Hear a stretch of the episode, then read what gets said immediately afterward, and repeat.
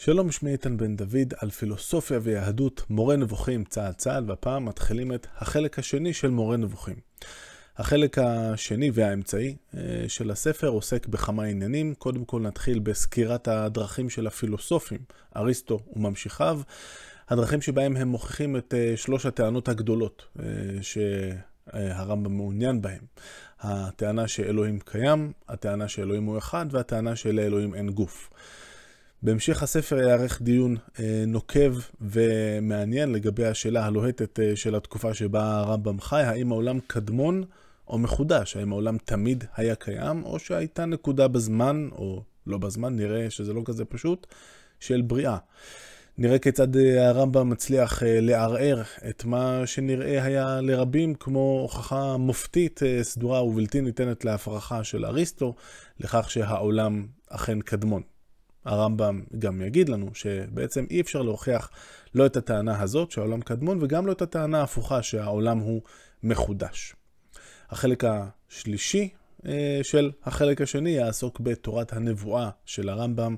מה זה אומר להיות אה, נביא, איך עובד הקשר הזה בין אה, הנביא לבין התוכן של הדברים שלו, הולך להיות מעניין.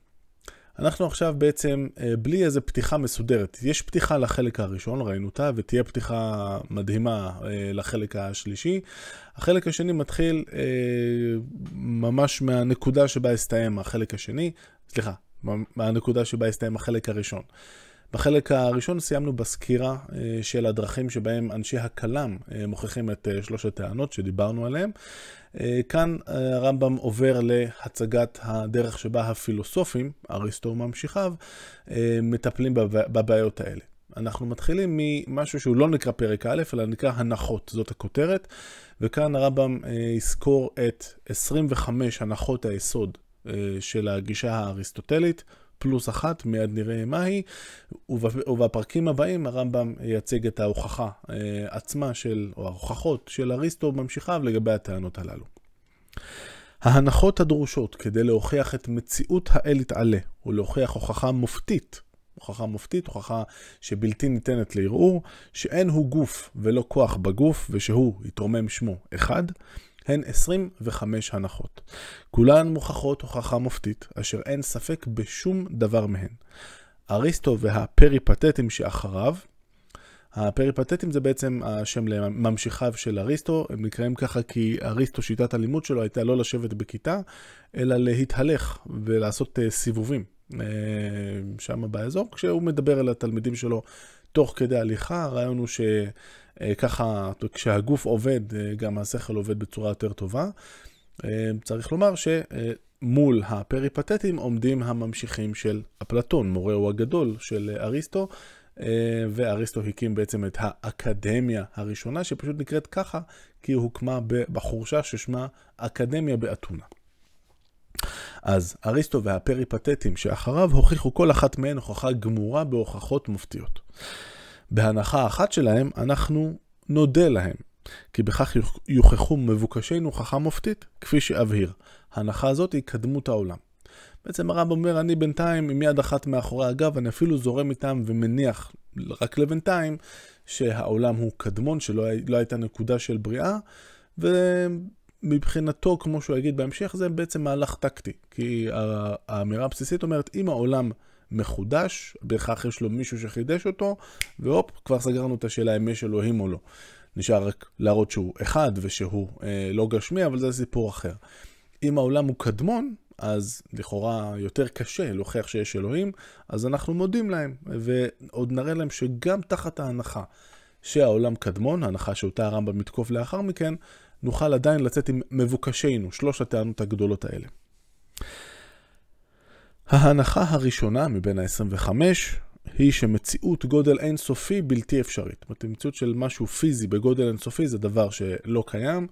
אמ, נזכיר שבתפיסת העולם של אריסטו, העולם עצמו, היקום הוא סופי. בעצם יש מודל כזה של אה, כמו גלדים או קליפות של בצל, עם כדור הארץ שנמצא באמצע, והגלגלים שמקיפים אותו, והכוכבים משובצים בהם, ויש בסוף את הגלגל הכי גדול, את ה... נקרא לזה הכדור אה, החיצוני ביותר, אה, מה שנקרא הגלגל המקיף, אבל יש לו גודל סופי.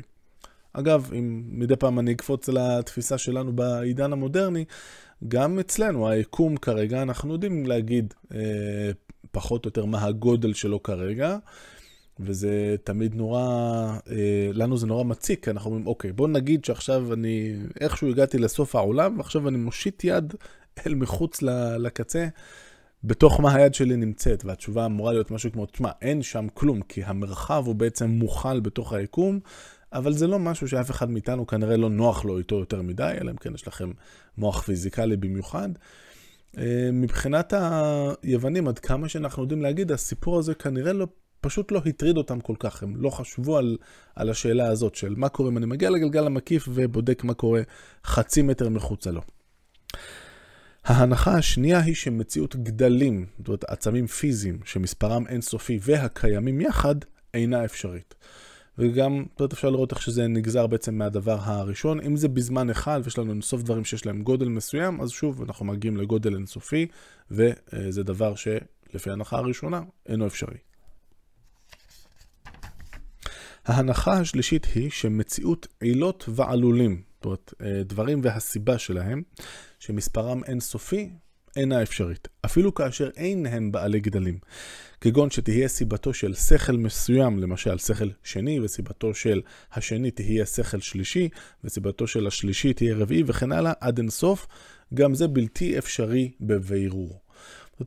אין להעלות על הדעת שיש שרשרת אינסופית של דבר א', שהסיבה שלו היא ב', ואז הסיבה של ב' היא ג' וכן הלאה, כי בסוף צריך איזשהו עוגן שמחזיק את הכל. אי אפשר שתהיה פה שרשרת אינסופית שבסופו של דבר לא נשענת על משהו אחד שהקיום שלו הוא כזה שלא מצריך סיבה. השרשרת חייבת לעצור באיזושהי נקודה. כאן אני חושב שאפשר לסכם ולומר שאולי זה לא הכי משכנע, אבל קשה לראות איך רואים את הדברים אחרת. ההנחה הרביעית היא שהשינוי נמצא בארבע קטגוריות. אריסטו הגדיר אה, עשר קטגוריות ש, אה, של העצם, או שאלות, אולי אפשר לחשוב על זה ככה, שאלות שאפשר לשאול על העצם ולקבל תשובה. כמו למשל, איפה הוא נמצא, או מתי הוא נמצא, אם הוא נמצא עכשיו, היה נמצא פעם, יהיה נמצא בעתיד, אה, מערכות היחסים שלו עם דברים שמסביבו, האם הוא מופעל או מופעל, האם הוא קיים, האם הוא אה, התכלה אה, וכן הלאה. אז בסך הכל יש עשר קטגוריות. השינוי זה דבר שיכול לחול בארבע קטגוריות מתוך העשר. אחד, בקטגוריית העצם. שינוי זה בעצם הוא ההתהוות והכיליון. זאת אומרת, למשל, אני איתן, זאת אומרת, כרגע אני הווה, אבל זה לא יהיה לנצח, יבוא יום וזה כבר לא יהיה. זאת אומרת, אני כבר לא אהיה פה וזה יהיה שינוי בעצם. והוא נמצא, השינוי, בקטגוריית הכמה, והוא הצמיחה וההתמעטות. פעם לא הייתי בגובה מטר שמונים ואחת, ואם הכל ילך כמתוכנן, גם בהמשך אני אמור להיות יותר נמוך. והוא נמצא, שלוש, בקטגוריית האיך, והוא ההשתנות. והוא נמצא, ארבע, בקטגוריית ההיכן, והיא תנועת ההעתקה, זאת אומרת תנועה פיזית במרחב. על שינוי זה, בהיכן נאמר המונח תנועה בפרט. זאת אומרת, כשאריסטו אומר דברים שהם נעים, הוא מתכוון בעצם לכל אחד מסוגי השינוי שדיברנו עליהם כאן. אה, כולם נכללים תחת המושג תנועה, אבל בפרט כשאומרים תנועה, מדברים על התנועה הפיזית במרחב, או העתקה בעברית אולי יותר נכונה. ההנחה החמישית היא שכל תנועה היא שינוי ויציאה מן הכוח אל הפועל. ההבחנה בין כוח לפועל היא אחת מההבחנות הבסיסיות אה, של אה, אריסטו, אחת מה, אחד מה, מהכלים בארגז, אה, הכלים של החשיבה על דברים בעולם, וזה משהו שהוא, זה כלי שהוא מאוד מאוד שימושי. אם אני לוקח בלוט, ואני אומר, אוקיי, אם אני עכשיו שותל את הבלוט הזה, בסוף יוצא מפה אלון. בעצם הבלוט הזה הוא אלון בכוח, וכשהוא יוצא מן הכוח אל הפועל, עוברות כמה שנים, אנחנו אה, משקים אותו מספיק וכולי וכולי, אז הוא יוצא מן הכוח אל הפועל והופך, הפלא ופלא, לאלון. הרמת קרשים היא שולחן בכוח. אחרי שאני אבוא וארכיב אותה, יהיה לי שולחן בפועל. אז כל תנועה אה, זה בעצם יציאה מן הכוח אל הפועל, כל, כל סוג של שינוי. ההנחה השישית היא שהתנועות חלקן בעצם, חלקן במקרה, חלקן בכפייה וחלקן בחלק והוא מין של מה שבמקרה. מיד יבואו דוגמאות. אלה שבעצם, זאת אומרת התנועות, השינויים בעצם, הרי הן כגון העתקת גוף ממקום למקום. אלה שבמקרה, זאת אומרת, אחד מהמקרים של הגוף, זאת אומרת, דברים ש, שהעצם הזה היה יכול להיות כך, אבל הוא ככה, הוא, הוא, הוא אחרת. למשל, כרגע השולחן שהדברים פה מונחים עליו, פעם הוא היה ממש חום, עכשיו הוא חום עם כל מיני, פה יש קצת אה, איזה טוש אה, שאחד הילדים אה, צייר ולא ירד אף פעם בחיים, ופה זה קצת נשחק וכן הלאה. אז זה שינוי במקרה. המקרה בדוגמה הזאת זה הצבע. אז כגון שאומרים על השחור שבגוף פלוני שהוא עבר ממקום למקום. או נניח חולצה שכשקניתי אותה הייתה בצבע מסוים מאוד, צבע כמו שהוא צריך להיות, ואחרי 100 כביסות כבר הצבע הלך ודהה. אלה שבכפייה, כגון תנועת אבן כלפי מעלה בגלל כופה הכופה אותה לכך. נזכיר שהאבן בעצם מורכבת בעיקר מהיסוד של האדמה, והיסוד של האדמה בפיזיקה האריסטוטלית שואף תמיד למטה, למרכז כדור הארץ. זאת אומרת, אני, זה מסביר למה כשאני עוזב את האבן היא נופלת למטה, פשוט רוצה להגיע למרכז כדור הארץ. אם עכשיו אני מכריח, אני כופה על האבן לעוף למעלה, כי אני זורק אותה, אז זאת תנועה בכפייה. האבן לא רצתה את זה בכלל. התנועה אשר בחלק או בחלק, כגון תנועת המסמר בספינה. כי כאשר נעה הספינה, אנו אומרים שגם המסמר נע. כך כל מחובר הנע בשלמותו נאמר עליו שחלקו נע. אני חושב שזה בסך הכל אה, ברור. המסמר בתוך הספינה, אז לכאורה הוא לא זז, אבל הוא זז יחד עם הספינה. אה, כמובן שאנחנו עדיין רחוקים פה מאוד מההבחנה אה, בפיזיקה המודרנית, שאין דבר כזה בעצם משהו שהוא נע או משהו שהוא נח, אלא כל המהירויות והתנועות הן יחסיות לנקודת אה, מוצא שאנחנו בוחרים. ההנחה השביעית היא שכל משתנה מתחלק. לכן כל נע מתחלק והוא בהכרח גוף, וכל מה שאינו מתחלק אינו נע ולכן אינו גוף כלל. וזה עניין קצת אה, טריקי, כדאי שנעצור רגע ונבין על מה מדובר. אז בספר שלו, פיזיקה, שרוב הטענות, אה, ההנחות האלה, לקוחות אה, מספר הפיזיקה של, של אריסטו, חלק מההנחות לקוחות גם מהגות של הוגים מאוחרים יותר, למשל אבן סינה. אז אחת, אחד מהדברים ש, שאריסטו אומר, זה בעצם כשמשהו משתנה, יש את נקודת הפתיחה ואת נקודת הסיום של ה... השתנות. עכשיו, בין שתי הנקודות האלה יש משהו אחד שנשאר קבוע, הוא המצע שבו מתרחשים, או על גביו מתרחשים השינויים.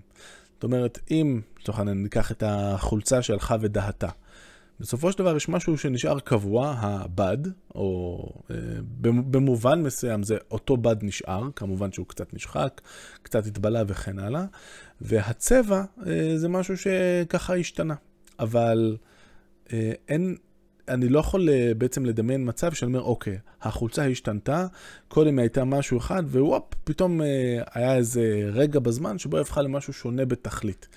כדי להבין כשאנחנו אומרים שמשהו השתנה, אז משהו בתוך המשהו הזה חייב להישאר קבוע, ומשהו אחר משתנה בו. אז מהבחינה הזאת, כל דבר שהוא נע, כל דבר שהוא משתנה, הוא מתחלק. לכל הפחות, החלוקה של הדבר שנשאר קבוע, ובגללו אנחנו אומרים שהוא רק, זאת אומרת שהוא השתנה, הוא לא נמוג ובמקומו צץ משהו חדש, אז יש את החלק שנשאר קבוע, יש את החלק שהשתנה, ולפחות אפשר לעשות את החלוקה הזאת בדבר שהשתנה, בזה שהוא מורכב משני החלקים האלה, הדבר שכן השתנה והדבר שלא השתנה. לכן כל נע מתחלק, והוא בהכרח גוף.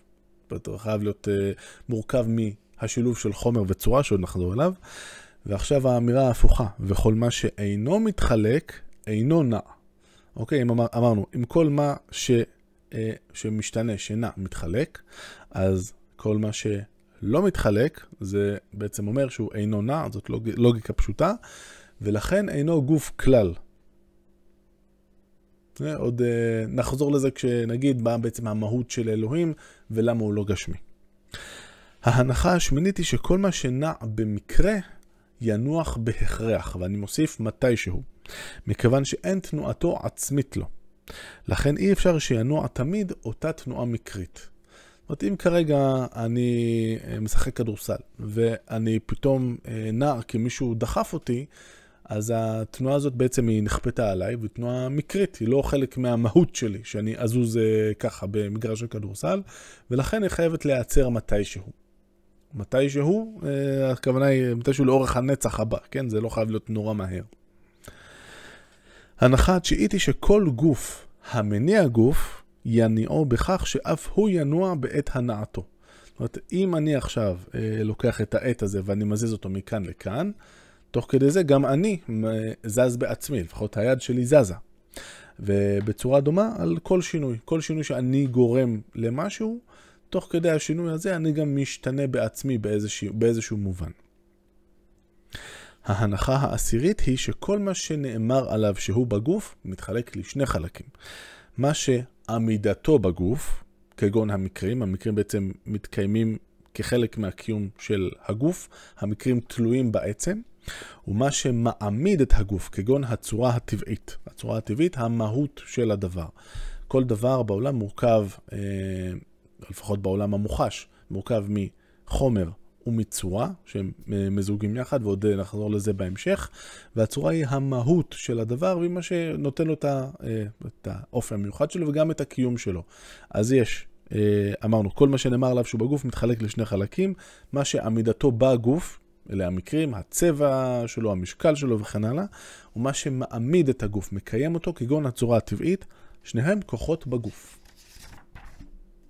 ההנחה ה-11 היא שחלק מן הדברים שעמידתם בגוף, יש שהם מתחלקים בחלק הגוף, מכאן שהם מתחלקים במקרה, כגון כמו הצבעים ושאר הכוחות המתפשטים בכל הגוף.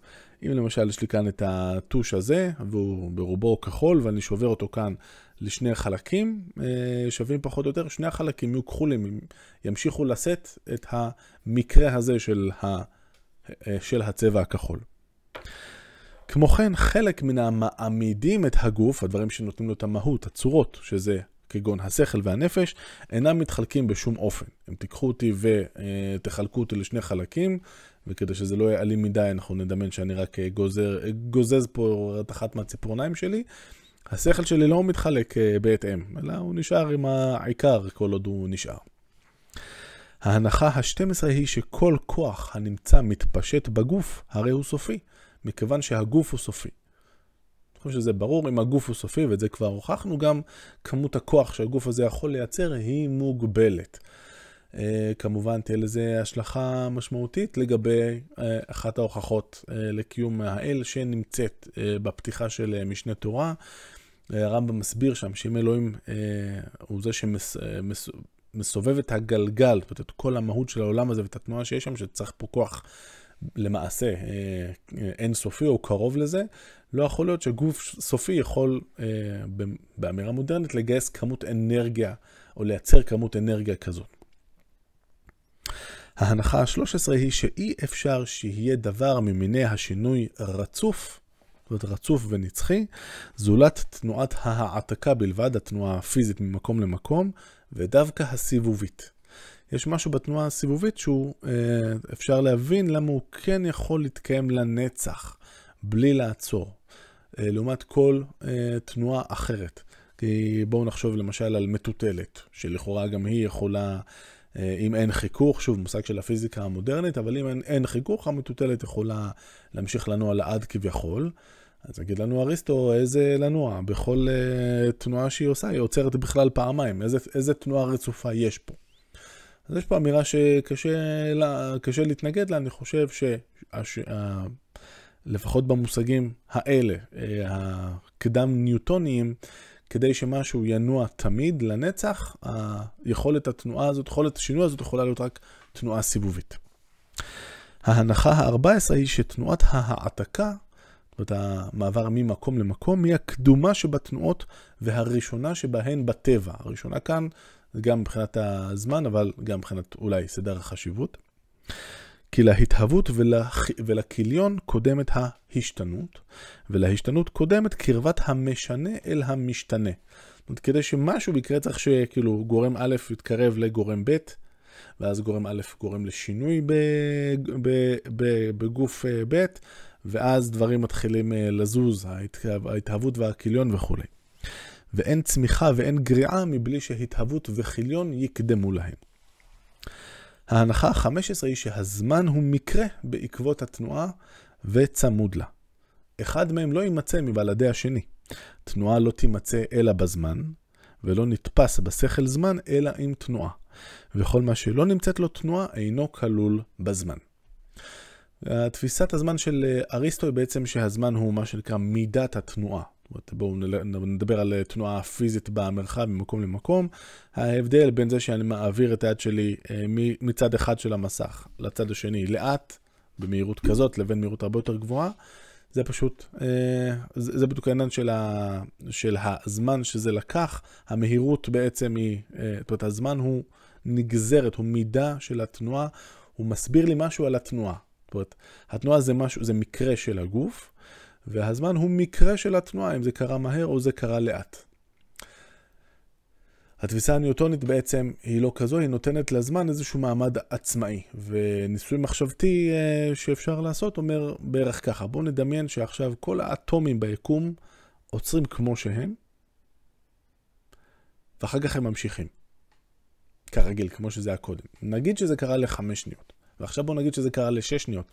האם זה ישנה משהו, האקסטרה שנייה הזאת? ואם זה היה חמש שנים ושש שנים, ואם זה היה חצי שנייה ומיליארד שנה, האם זה משנה? האם יש משמעות לזמן שחולף אם אין שינוי שמתרחש בפרק הזמן הזה? אני חושב שהניסוי המחשבה הפשוט הזה באמת יכול לתת לנו את התחושה שליוותה את אה, אריסטו כשהוא אמר את הדברים האלה. לזמן אין קיום אם אין תנועה שהוא מודד, שהוא קשור אליה. ההנחה ה-16 היא שלגבי כל מה שאינו גוף, ריבוי לא נתפס בשכל, אלא אם כן הוא כוח בגוף, ופרטי אותו כוח ירבו עם ריבוי חומריהם או מצאיהם. לכן לא נתפס בשכל ריבוי דברים נבדלים, כלומר אשר אינם גוף ולא כוח בגוף, אלא אם כן הם עילות ועלולים. ראינו את זה באחד הפרקים הקודמים, באחת הביקורות אה, של הרמב"ם על אחת מהטענות של אנשי הכלם. הרעיון פה בגדול הוא כזה. אה, אני יכול אה, לחשוב על, יש לי יש את הטוש הזה שאני מחזיק, ויכול להיות טוש נוסף עם צבע אחר, זה נורא ברור. אבל מה קורה אם יש עוד טוש נוסף שהוא בדיוק עם אותו צבע, או ממש אותו דבר, יצא מאותו פס ייצור? מה שיבדיל ביניהם ויגרום לריבוי הזה, זה שזה, הטוש הזה, טוש א', מורכב מגוש חומר, שנקרא לו מספר 1, והגוף השני, הטוש השני, שנקרא לו ב', מורכב מגוש חומר מספר 2. אז בעצם החומר אה, הוא מה שיוצר את מה שנקרא האינדיבידואציה, העובדה שכל אה, אחד מהטושים האלה הוא עומד כשלעצמו, ויכול להיות מצב של כמה וכמה וכמה טושים. מה קורה עם הדברים שאינם בגוף, וכאן כנראה שהרמב"ם רומז בעיקר, שוב, בתפיסת העולם שלו, יש את הגלגלים שהם דברים פיזיים ביקום, אבל לכל גלגל יש את השכל שאו שהוא אחראי עליו, או שהגלגל מסתובב אה, בגלל אותו שכל, זה סיפור שהוא קצת מעורפל ועוד נדבר על זה רבות. אז מה מבדיל בין הזכלים האלה, שהם זכלים נבדלים, הם לא חלק מהגלגלים, הם נפרדים מהם. מה שמבדיל ביניהם זה שהם אה, נמצאים באיזושהי מערכת של אה, אה, שכל של הגלגל היותר חיצוני, מפעיל את ה... אה, או הוא הסיבה של השכל של הגלגל היותר פנימי. וכך יש לנו בעצם שרשרת כזאת של, אה, של עילות וסיבות אה, בקרב הזכלים הנבדלים, וזה מה שיוצר את האינדיבידואציה, את ההפרדה ביניהם. אחרת, לא, הייתה, לא היה אפשר להפריד ביניהם, כי אין להם גוף שיפריד ביניהם, אין להם ממד פיזי, ולכן הם היו כולם מתרכזים להיות דבר אחד. אז אם אנחנו אה, רוצים לטעון שיש דברים נבדלים שהם רבים, זה רק אם אנחנו אה, טוענים תוך כדי שהמערכת היחסים ביניהם היא של אה, עילות ועלולים. ההנחה ה-17 היא שלכל נע יש בהכרח מניע, או מחוץ לו, כמו אבן אשר יד מניעה אותה, או שמניעו הוא בו, הוא בפנים, כגון בעל חיים, כגוף בעל חיים, שכן הוא מחובר ממניע ונע. לכן כאשר הוא מת, בעל החיים, ונעדר ממנו המניע, דהיינו הנפש, נשאר בו ברגע, זאת אומרת זמן קצר אחרי המוות, לפני שמתחילים כל תהליכי הריקבון וכולי, אז נשאר בו ברגע הנע, דהיינו הגוף, כפי שהיה. זאת אומרת, ממש רגע לפני, הוא נראה בדיוק אותו דבר, אלא שלא ינוע אותה תנועה. מכיוון שהמניע הנמצא בתוך הנע, זאת אומרת, הנפש אה, של הכלב לצורך העניין, נסתר ואינו גלוי לחוש, חושבים שבל, שבעלי החיים נעים בלי מניע. כל נע שמניעו נמצא בתוכו הוא אשר קרוי נע מאליו. פירוש הדבר שהכוח המניע את מה שנע בו תנועה צמותית, נמצא במכלולו. זאת אומרת, ההנאה היא פנימית, כמו המשמעות המקורית של, של המילה רכב באנגלית, של אוטומוביל. זה משהו שמניע את עצמו, המנוע נמצא בפנים. ההנחה ה-18 היא שכל מה שיוצא מן הכוח אל הפועל, המוציא אותו הוא בהכרח זולתו. זאת אומרת, מישהו אחר, לא הדבר הוא בעצמו, הוא מחוצה לו. כאילו היה המוציא מן הכוח אל הפועל בו, מבלי שיהיה מונע כלשהו, הוא לא היה נמצא בכוח, אה, בכוח בזמן כלשהו, אלא בפועל תמיד. זאת אומרת, אם הסיבה אה, לזה שאני יוצא מן הכוח אל אה, הפועל בתהליך הגדילה שלי מעובר לדבר הנפלא הזה שאנחנו רואים כאן, אה, אם המניע היה אה, רק בי, זאת אומרת, אם אני הייתי אחראי ליצירה הזו, להוצאה שלי מן הכוח אל, אל הפועל, אז הייתי, בכ... הייתי בפועל תמיד, אבל אני לא תמיד בפועל, אני בכוח. אה, אני הולך ומתפתח. הרעיון כאן הוא שאם הייתי יכול או אם העיקרון שמוציא אותי מן הכוח אל הפועל היה באמת אה, חלק מהמכלול שלי, אז הכל היה קורה בבת אחת, ולא היה צורך בהדרגתיות ובזמן הממושך שהתהליכים האלה נמשכים. אם היה מוציאו בו והיה לו מונע, והמונע הוסר, אין ספק שמסיר המונע הוא אשר הוציא את הכוח הזה אל הפועל. ואז יש פה את הסיומת והוונזות שתכף נחזור אליה. בואו נדמיין עכשיו אה, משאית שאין לה ברקסים, אבל היא קצת בירידה, אה, ומה שמחזיק אותה שלא תתגלגל זה איזשהו אה, משולש כזה מעץ שאנחנו דוחפים ליד הגלגלים הקדמיים. ועכשיו מה יקרה אם אני רק, אני לא נותן גז, אני אפילו לא מפעיל את זה, אני רק כאילו מזיז את, ה, את הדברים האלה שעצרו אותה בירידה, אני רק מזיז אותם הצידה וכבר המשאית יוצאת לדרך. אני רק הסרתי את המניעה, זה עדיין נחשב שאני הוצאתי את התנועה הזאת של המשאית מן הכוח אל הפועל. הסיום כאן והבן זאת, שמקובל אה, אצל רוב הפרשנים אה, לפרש את זה כאיזשהו אה, תמרור שהרמב"ם מרים לנו, ושימו לב, יש פה נקודה חשובה שאני לא אומר אותה במפורש, אבל pay attention מה שנקרא. הפרשנות המקובלת היא שיכול להיות שהדבר הזה נוגע לשאלת קדמות העולם. אחת הטענות הקשות שיש נגד העניין של בריאת העולם, שהעולם נברא בזמן כלשהו, זה נניח שהעולם נברא לפני, סתם אני זורק, 5,784 שנה. למה אלוהים החליט לעשות את זה דווקא אז, ולא שנה לפני, ולא שנה אחרי? העובדה שזה קרה דווקא אז עשויה ללמד אותנו לכאורה אה, שזה היה תלוי במישהו או משהו אחר. אחרת אלוהים היה כבר אולי בורא את זה לפני זה, או אחרי זה. למה דווקא אז? כי אלוהים היה מוכרח בגלל איזשהו מניע חיצוני, והופ, איבדנו את כל, ה, אה, כל השוס של המושג של אלוהים, שהוא זה שמחליט פה את כל העסק, בלי סיבות שכופות עליו משהו. ההנחה ה-19 היא שכל מה שיש סיבה למציאותו, הרי הוא אפשרי המציאות מבחינת עצמותו. זאת אומרת, העצמות, המהות שלו היא כזה שהוא אפשרי המציאות. כי כאשר סיבותיו נוכחות, הוא נמצא. וכאשר אין הן נוכחות, או שנעדרו, או שהשתנה יחסן שחייב את מציאותו, אין הוא נמצא. ההבדל הזה, המושג הזה של אפשרי המציאות, זה מונח שבעצם אה, אה, אבן סינא מכניס אותו לדיון, דיברנו עליו אה, בכמה הזדמנויות בחלק הראשון של מורה נבוכים. נזכיר שאם אנחנו סוקרים את כל הדברים שנמצאים בעולם, כל הדברים כולם הם אפשרי המציאות, הם יכולים או שלא להתקיים. יש לנו רק דבר אחד שהוא מחויב המציאות, הלא הוא אלוהים בכבודו ובעצמו. ההנחה ה-20 היא שכל מחויב המציאות מבחינת עצמותו, להבדיל מאפשרי המציאות, אין סיבה למציאותו בשום אופן ובשום מצב. שוב, כל השוס זה שאין לו שום סיבה, לא משנה מה. כי ברגע שיש לו סיבה, אז רגע, הוא אפשרי המציאות. אם אין את הסיבה הזאת, אז הוא כבר לא קיים. ההנחה ה-21 היא שכל המורכב משני עניינים, וכאן אני כבר אומר לכם שיש פה עוד רמז עבה לחומר ולצורה, הרכב זה של שני העניינים האלה הוא בהכרח סיבה למציאותו כפי שהוא.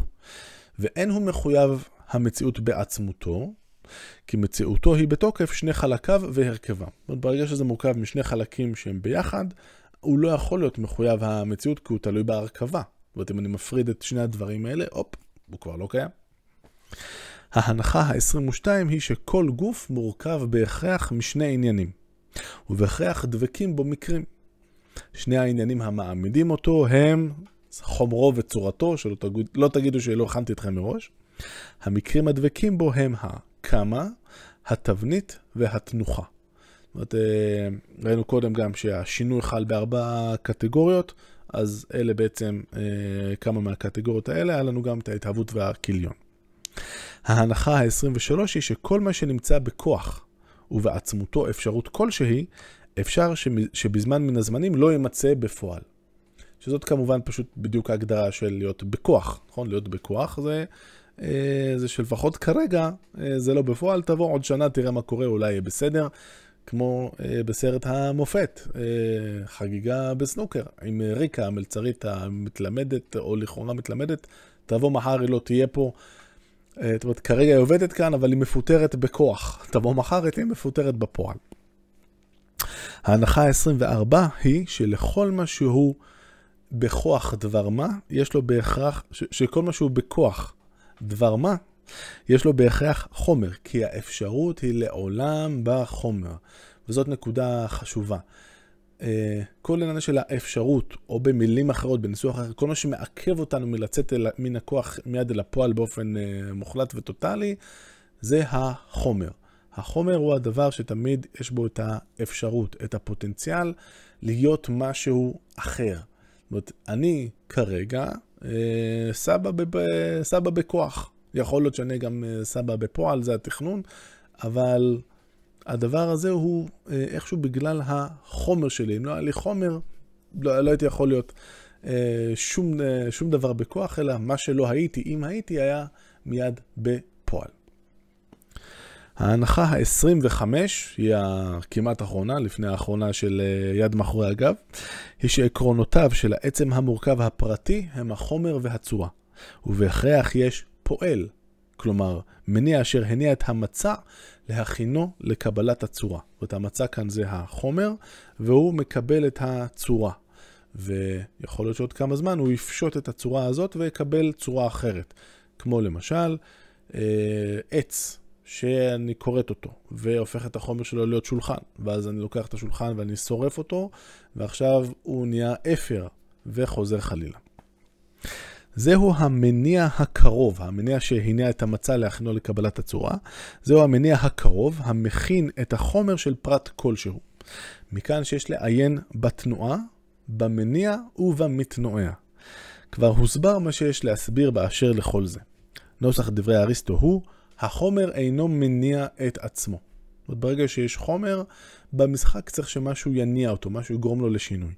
זאת היא ההנחה הגדולה המעוררת לחקור על מציאות המניע הראשון. זאת אומרת, אם לכל דבר יש, לכל חומר יש מניע, אז בואו נראה מה זה המניע הזה, וכמו שאנחנו נראה, אה, ההוכחות, חלק מההוכחות של אריסטו למציאות האל נשענות על העניין הזה של תפיסת האל כמי שיוצר את התנועה, את השינוי בעולם. 25 הנחות אלה שהקדמתי לך, יש מהן הברורות בהתבוננות קלה ביותר, הנחות שהוכחו בהוכחה מופתית, או ומושכלות ראשונים או קרוב לזה, מכוח הסיכום שסיכמנו אותן כסדרן, ויש מהן הצריכות להוכחות מופתיות ולהנחות מספר, אלא שכולן כבר הוכחו הוכחה מופתית אשר אין בה ספק. חלקן בספר הפיזיקה של אריסטו ופירושיו, וחלקן בספר המטאפיזיקה, גם של אריסטו ופירושו. כבר הודעתיך שאין מטרת הספר הזה, מורה נבוכים, להעתיק בו את ספרי הפילוסופים ולהבהיר בו את ההנחות הרחוקות ביותר, אלא לציין את ההנחות הקרובות הדרושות על פי מטרתנו. לפני שנמשיך רק נגיד הרמב"ם, זאת אם למדנו משהו ממשנה תורה זה את היכולת, יכולת העריכה המופלאה שלו, לקחת קורפוס ידע עצום ולתמצת אותו אה, לכלל אבני היסוד אה, הבסיסיות שלו. לנסח אותם בצורה שיחסית קל להבין. Uh, האמינו לי, מי שמכם שלא התמודד עם, ה, עם הטקסטים המקוריים של אריסטו, קשה מאוד להתמודד איתם, וגם עם הפרשנים של אריסטו שהרמב"ם הכיר בזמנו, זה לא דבר קל להבין את השיטה, וכאן הוא באמת מנסח כל כך, דוחס כל כך הרבה תוכן בתוך ה-25 הנחות האלה, זה לא, זה לא משהו ש... זאת הרמב"ם כאן עשה עבודה אה, מקורית משל עצמו, הוא לא לקח, אף אחד אחר לא עשה את זה לפניו, כמו שאף אחד אחר, למשל, אה, לפניו לא, אה, לא התמודד עם, אה, בואו ננסח בדיוק מה יהודי ויהודיה צריכים לעשות מהבוקר עד הערב, מה באמת צריך לעשות, מה שאנחנו מכירים אולי אחר כך מהשולחן ערוך, אצל הרמב"ם במשנה תורה זאת הפעם הראשונה שמישהו עשה את זה. ובאיזה דרך מופלאה הוא עשה את זה. אל ההנחות שקדמו אני מוסיף הנחה אחת, המחייבת את קדמות העולם. אריסטו טוען שהיא נכונה וראויה ביותר להאמין בה. נודה לו בה, והפועל פה של הנודה זה, אה, אפשר לפרש אותו לפעמים כאיזו הודעה טקטית אה, ליריב, אה, אבל זה רק טקטי וזה רק זמני, ונראה שזאת המשמעות באמת כאן. נודה לו בה על דרך ההנחה והקביעה, עד שיתבאר מה שהייתה כוונתנו לבערו. הנחה זו, והיא ה-26, היא דברו שהזמן והתנועה נצחיים ותמידיים נמצאים בפועל. זאת התנועה של הדברים בעולם אה, תמיד הייתה קיימת. במילים אחרות, לא הייתה בריאה אה, אף פעם, אלא העולם תמיד היה קיים, ובגדול בצורה מאוד דומה לדרך שבה אנחנו רואים אותו עכשיו. לכן מתחייב לשיטתו בהכרח, על פי הנחה זאת, שיש גוף הנע תנועה נצחית הנמצאת בפועל, והוא הגוף החמישי. הגוף החמישי הוא בעצם החומר שממנו מורכבים הגלגלים. Uh, הבסיס לכל זה הוא העובדה, אומר אריסטו, שתשמעו, אנחנו מאז ימי הבבלים מסתכלים בשמיים, שולפים טלסקופים, לא שהיה, אבל זרמו איתי רגע, ואנחנו רואים שהשמיים משתנים בקצב קבוע. האורך של יום הוא האורך אה, של, האורך של יממה הוא אורך קבוע, הוא לא משתנה, הוא לא נהיה יותר לאט, הוא לא, לא נהיה יותר קצר ולא יותר ארוך. שנה זה דבר קבוע וכן הלאה. בסוף בסוף התנועה פה היא קבועה. ומכיוון שכך, יש לנו את כל הסיבות להניח שזה תמיד היה ככה. אחרת היינו רואים את זה ממשיך והולך ומאט, או ממשיך ומאיץ. אבל העובדה שאנחנו רואים את התנועה הקבועה הזאת, היא אה, עדות מספקת כדי להניח שבעצם זה תמיד היה ככה. ומה שמאפשר לזה להיות uh, ככה על הגלגלים, לנוע בתנועה הסיבובית המושלמת שלהם, היא העובדה שהגוף הפיזי, החומר שמהם הם עשויים, זה לא כמו החומר שלנו כאן. אנחנו כאן בחומר הספציפי שהם, מה שנקרא, מתחת לגלגל הירח. החומר הזה הוא בא בארבעה סוגים, מים, אש, אוויר ואדמה, והוא כפוף בגלל כל מיני סיבות להתהוות ולכיליון הבלתי נפסקים כל הזמן. פה אין שום דבר, קחו סביבון, תסובבו אותו, אחרי דקה לכל היותר, הוא כבר לא יסתובב יותר. אבל החומר החמישי שממנו עשויים הגלגלים לפי הגישה הזאת הוא חומר מיוחד, הוא שונה, והוא לא אה, קלה והוא לא נפסד, ולכן אה, הגלגלים יכולים להמשיך בתנועה הקבועה שלהם. לפיכך הוא אומר שאין השמיים מתהווים ולא קלים, בכף, כי לשיטתו התנועה אינה מתהווה ואינה קלה, מכיוון שהוא אומר שלכל תנועה קודמת בהכרח תנועה, או ממינה או לא ממינה. מה שחושבים על בעלי החיים שלתנועתם המקומית, התנועה שלהם ממקום למקום, אין קודמת תנועה אחרת כלל, כי זה אה, בא מתוך עצמם, זה אינו נכון. שהרי הסיבה שבעל החיים נע לאחר שנח, נעוצה בדברים מסוימים המעוררים תנועה מקומית זאת, והם או השתנות המזג, לפי התפיסה של אה, גלנוס, השתנות המזג המחייבת תאווה לבקש משהו מתאים, נניח עכשיו הוא צמא, עכשיו הוא רעב, או לברוח ממשהו מנוגד, עכשיו יש נמר שרעב, או דמיון או דעה המתחדשים לו. נניח הוא ראה הכלב שלי, שאין לי, ראה אותי, ועכשיו הוא רץ אליי כדי לתת לי איזה לק. אחד משלושת אלה יניע אותו. ואת כל אחת מהם מחייבות תנועות אחרות. כן, הוא אומר שלכל מה שמתחדש קודמת בזמן האפשרות לחידושו, ומכאן מתחייבים דברים לאמת את הנחתו. על פי הנחה הזאת, בין השאר, ינוע מתנועע הסופי על אורך סופי אין סוף פעמים, באופן שיחזור על אותו אורך בסיבוב. את המילה בסיבוב אפשר, אה, יש גם תרגומים שמתרגמים את זה, אה, בעצם לחזור חלילה. וזה לא ייתכן אלא בתנועה הסיבובית, כמו שהוכח כמו שמוכח בהוכחה מופתית, בהנחה ה-13 מהנחות אלה. אז כמו שאמרנו, אם התנועה, זאת התנועה של הגלגלים, כמו שאנחנו מבינים כבר, היא תנועה סיבובית ומושלמת ונצחית וכולי, זאת התנועה היחידה שיכולה בעצם להתקיים לנצח. ואלטרנטיבה, כמו שאמרנו, זה או שמשהו נע ממקום למקום באיזשהו, אה, עם מטוטלת, אבל אז היא עוצרת כל הזמן, או אם נחשוב על משהו שבעצם נע רק בכיוון אחד והוא לא עוצר, אז כמו שאמרנו, היקום הוא סופי, לכן במוקדם או במאוחר, אה, הוא ייתקל בצד, ה... באחת הפינות של היקום העגול שלנו. ועל פיה, על פי ההנחה ה-13, מתחייבת מציאות אינסוף בדחיפה. דחיפה, אחד רגע שדוחף, דוחף את השני, אחד אחרי השני, לא שזה יימצא ביחד, כי אה, אי אפשר שימצא אינסוף של דברים באותו זמן, כמו שראינו. הנחה זאת, הנחה על, אה, בדבר קדמות העולם, היא אשר אריסטו מבקש לאשש אותה תמיד. נראה לי שאין הוא קובע בפסקנות שראיותיו להנחה זאת מהוות הוכחה מופתית, אלא היא המתאימה והראויה ביותר לדעתו. בעצם הרמב"ם אומר פה אה, משהו שאנחנו נראה אותו עוד אה, אומר בהמשך. בנקודה הזאת אריסטו, אי אפשר לבוא אליו בטענות, כי הוא אף פעם לא אמר שהדבר הזה הוא מוכח הוכחה מופתית, שחייב להיות שהעולם הוא קדמון.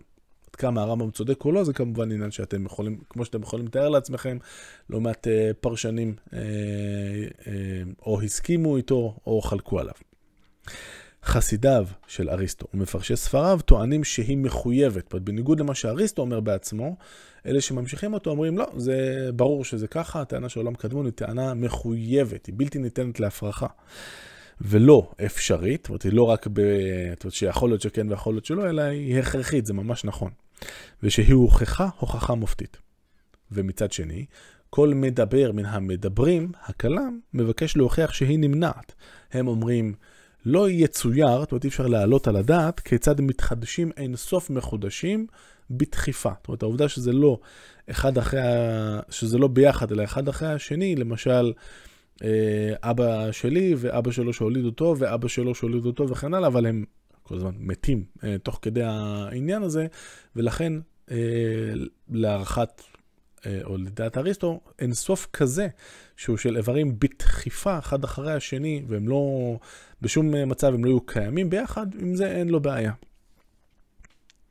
כוח טענתם של הכלם, איך הם מוכיחים את זה? הם בעצם לא באמת מוכיחים את זה. אז כוח טענתם הוא שזה מושכל ראשון לשיטתם, מבחינתם זה סוג של אקסיומה כביכול. אשר לי, נראה לי שהנחה הזאת בדבר קדמות העולם אפשרית.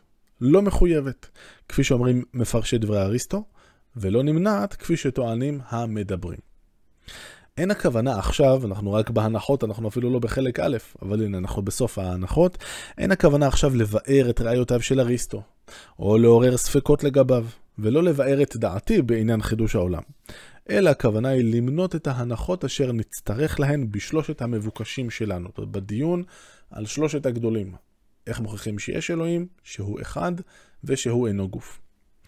לאחר הקדמת הנחות האלה וההודעה בהן, בדגש על האחרונה, אמרנו יד מאחורי הגב, אתחיל לבאר את מה שמתחייב מהן.